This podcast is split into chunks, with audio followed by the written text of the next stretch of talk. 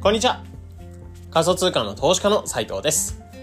このチャンネルでは、聞くだけでわかる仮想通貨ってのコンセプトに、普段仮想通貨の投資と発信をする中で得られたノウハウだったりとか気づき、えーそういったものを耳で学べる、聞けるチャンネルになってます。えー今日は8月の30日水曜日ですね。えー皆さんいかがお過ごしでしょうか？今日のテーマとしては、ピクミンから感じた仮想通貨の可能性。まあ、こんなテーマで話の方していこうかなと思ってます。まあ、今日は、まあ、雑談プラス、うん、雑談プラスちょっとちゃんとした話みたいな 感じではあるので、えー、まあ、水曜日、まあ、週の半ばでもあるので、ゆるゆると聞いていただければと思います。うんまあ、最近実はそのピクミン4っていう、まあ、任天堂スイッチを実はあの、今まで持ってなくて、で、なんかプレイステーション5かな ?5 とかも持ってないので、そのしばらくゲームっていうの本当スマホくらいでしかやってなくて、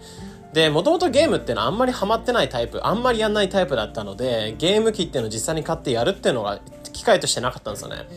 なんですけど、この間ちょっと実家の方に帰ったら、なんか親が検証で、検証かな？検証というかなんかそのビンゴ大会みたいなもので、任天堂スイッチ当てたよみたいな感じで、えー、家に任天堂スイッチがすでに実家に1個あって、で、それに新しく当てたよっていう1個があって、1個使わないんだよねっていう話をしてたんですよね。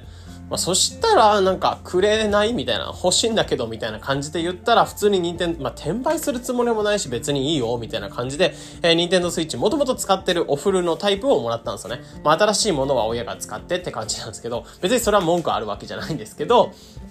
そういう感じで任天堂スイッチを譲り受けたので、えー、まあ、なんかゲームせっかくだったらやってみようかなっていうふうに思ったので、新しく出て、新しく出てるわけではないんですけど、任天堂スイッチの方でピクミンの、えー、4代目、えピクミン4っていうのが出てます。うん。なのでこちらをちょっと買ってやってみようかなと思ったんですね。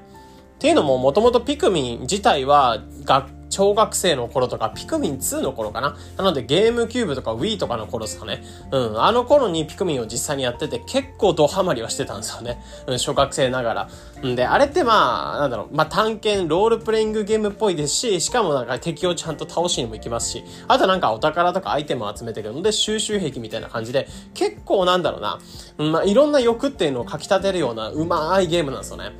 うん、で、それがピクミン1、2、3で出てて、1と2はやったことあって、3がやったことなくて、で、4が新しく出てて、任天堂スイッチをもらったので、ちょうど新作だし、やろうしな、やろうかなというふうに思って始めてみたんですよね。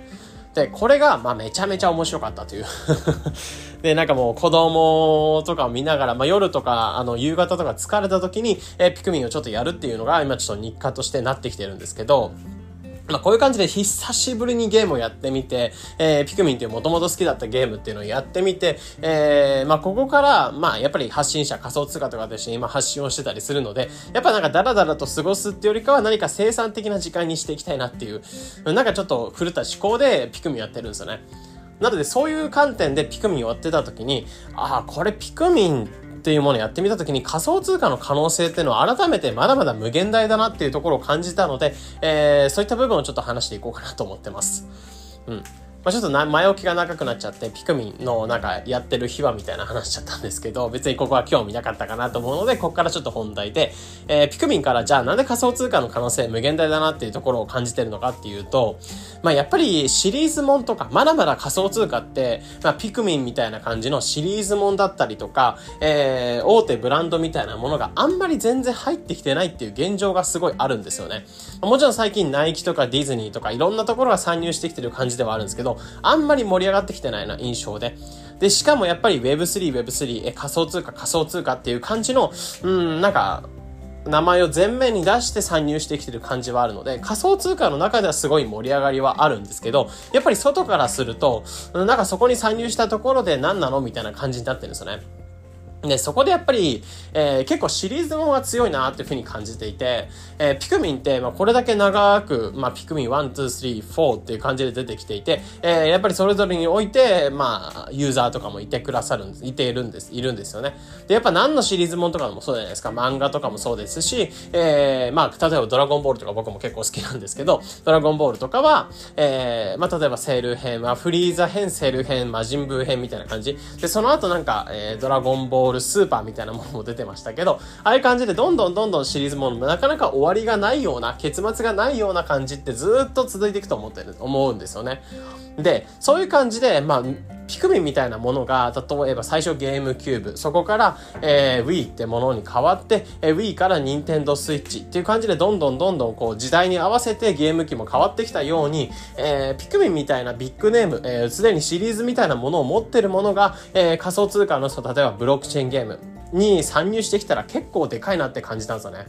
で、これって何でかっていうと、もともとピクミンが好きで、えー、そのゲームってのは新しく Web3 とかそういったゲームになりましたよってところになるんですけど、やっぱりあくまでそれは裏側の話で、え、ユーザーとしてはピクミンをシンプルにやりたいっていう気持ちでブロックチェーンゲームに触るっていう人たちが増えるかなと思うんですよね。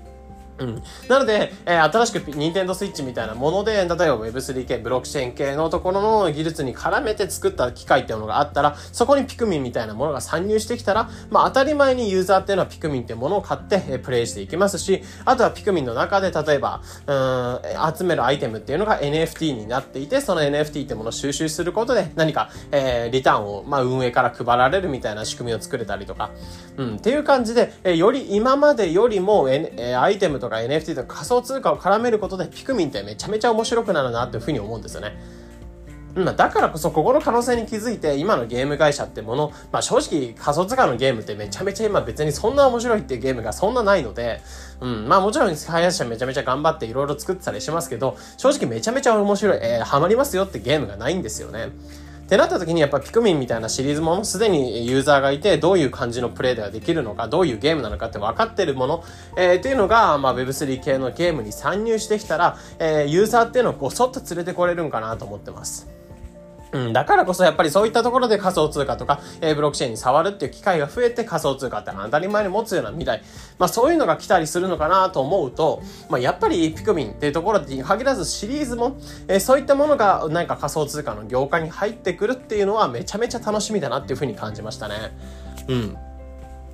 とは言いながら、まあ、ピクミンをシンプルに楽しんでたっていうだけではあるんですけど、やっぱりピクミン、これだけのシリーズもんってところに、僕自身もやっぱりゲーム全然ハマんない人が、えー、まあ、ピクミンってもののゲームはやっぱりずっとやってるように、うん、やっぱりこういったシリーズもを持ってる人たちっていうのが何か新しい業界。まあ、今回であれば、まあ、僕であれば、そうですね、ピクミンが任天堂スイッチに参入してる。まあ、だからこそ、任天堂スイッチをもらったからそのピクミン新しく買ってみる、みたいな感じ。えー、そこには別に、なんだろう、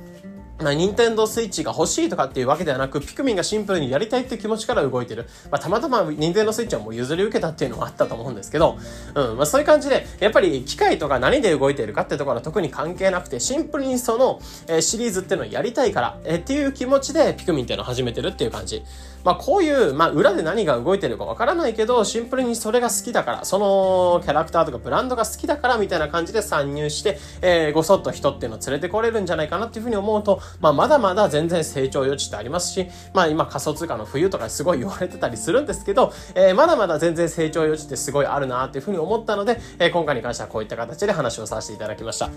うん。まあ、皆さんゲームってやられますかね？僕全然本当やなくて、えー、昔モンスターハンターとかモンハンとかハマってたんですけど、まあ、なんだろうな、バトルゲームとか本当にセンスがなくて、センスがないから嫌いになっちゃったっていうタイプなんですけど、やっぱりなんだろう、マインクラフトとか自分でなんか技術とかテクニックとかセンスとか特にいらずにゆるゆるとできるようなゲームが好きで、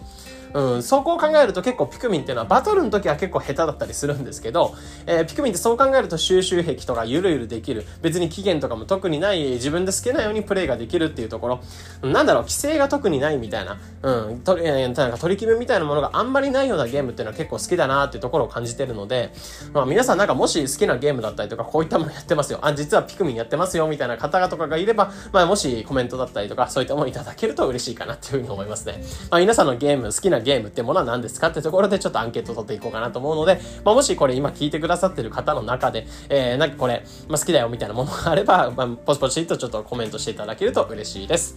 えー、っていうところですかね。なので今日に関しては、まあ、ピクミンから感じた、えー、仮想通貨の、まあ、成長の可能性みたいなところについて話をさせていただきました。まあ、今日の話っていうのもなんか参考になってくれれば幸いです。えー、このような形で、このチャンネルでは仮想通貨の投資と発信についてできるだけわかりやすくお伝えしています。日々の情報収集やトレードにお役立てください。